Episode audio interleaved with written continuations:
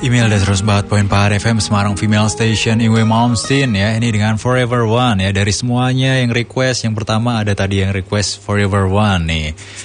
Karena banyak banget yang request Ingwe Malmsteen ini Dan saya akan bahas sedikit nih Mengenai Ingwe Malmsteen Seorang king Shredded Neoklasikal ya Jadi gitaris idola. Banyak banget yang mengidolakan ini tadi ya Di kerabat emailnya sendiri banyak banget yang bilang Ingwe Malmsteen ya.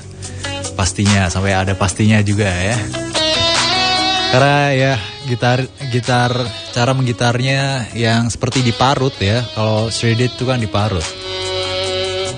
Ini menginspirasi mungkin gitaris dunia ya banyak gitaris dunia ya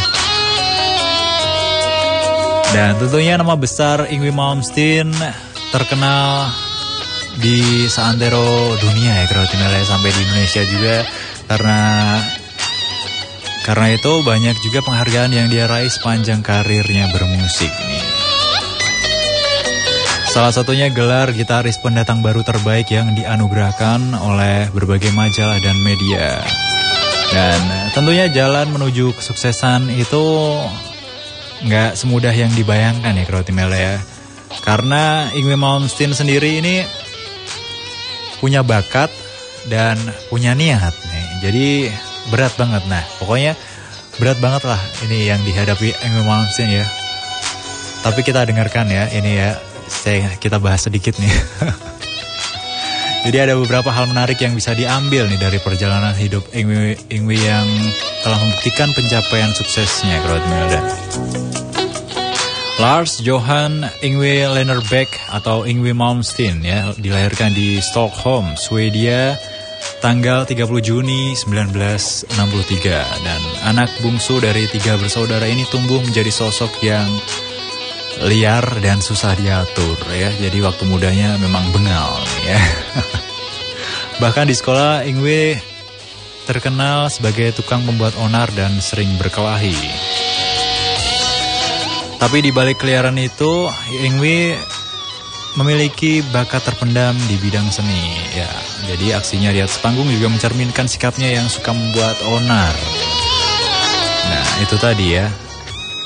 Jadi mungkin untuk pertahanan dirinya sendiri kali ya. Kalau kita berpikir gitu ya, berarti ya positifnya. Dan kita kembali di masa kecilnya nih. Imwi Malmsteen ini mencoba belajar memainkan piano pada saat itu.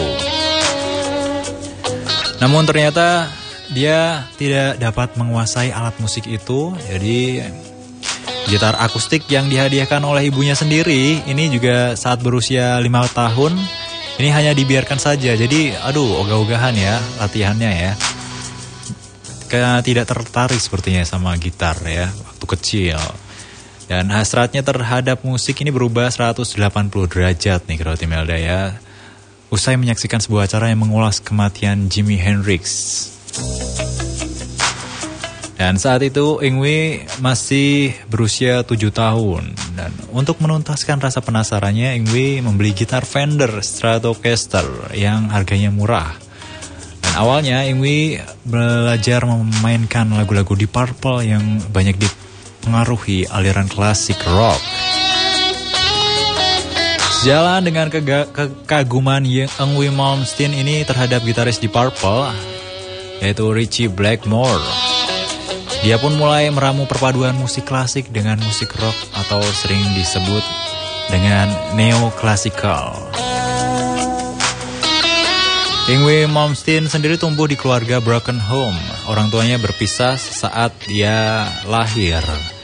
Setelah ia lahir ya ini jadi perhatiannya sang ibu. Jadi Ingwe ini ikut sang ibu dan ibunya sendiri bernama Rick Moore. Rick Moore yang gak pernah lepas sama anak-anaknya. Jadi Rick Moore pula yang menyadari keunikan bakat musik dari yang dimiliki Ingwe. Rick Moore yang merupakan seorang seniman mengizinkan Ingwi tinggal di rumah dengan mengusung instrumen gitar dan peralatan rekamannya. Gak kebayang ya banyaknya seberapa ya gitarnya. Dan Ingwi memutuskan berhenti sekolah pada usia 15 tahun. Ini dan lebih memilih fokus terjun di bidang musik.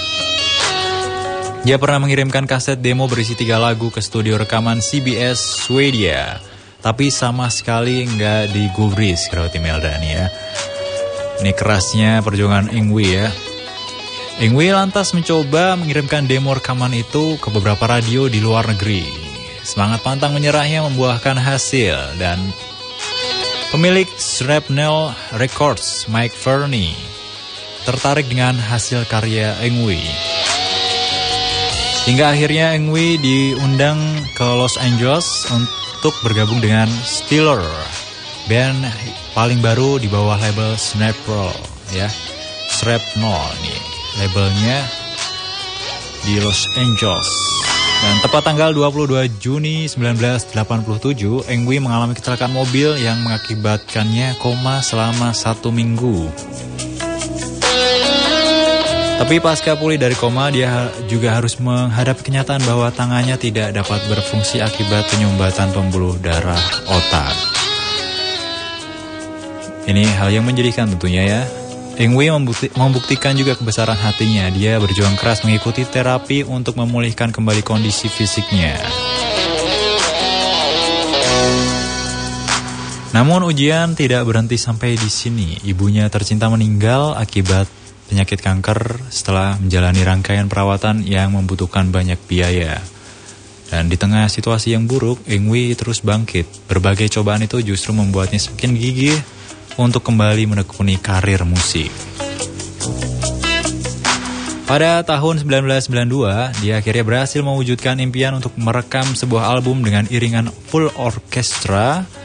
Albumnya berjudul Fire and Ice. Ini mendapat sambutan hangat dari publik, khususnya di benua Asia dan Eropa. Nah, selain sangat layak nih Crowd Himalaya, tentunya kita sudah mendengarkan tadi beberapa hal yang bisa kita ambil pelajarannya dari Engwi, mungkin dari pengorbanan, dari segala hal ya. Kegigihan, semangatnya berjuang, walaupun udah punya bakat, Ingwi Malmsteen ini nggak sombong ya, jadi tetap mengusahakan apa yang harus dia raih dan selain sangat layak dijadikan influence ya atau acuan dalam belajar bermain gitar nih, Engwi Malmsteen juga sangat layak untuk dijadikan acuan dalam kehidupan tentunya. Bagaimana semangat dia dalam bangkit menghadapi segala permasalahan dalam hidupnya dan bangkit untuk kembali berkarya, mewujudkan semua mimpi-mimpinya di dunia musik.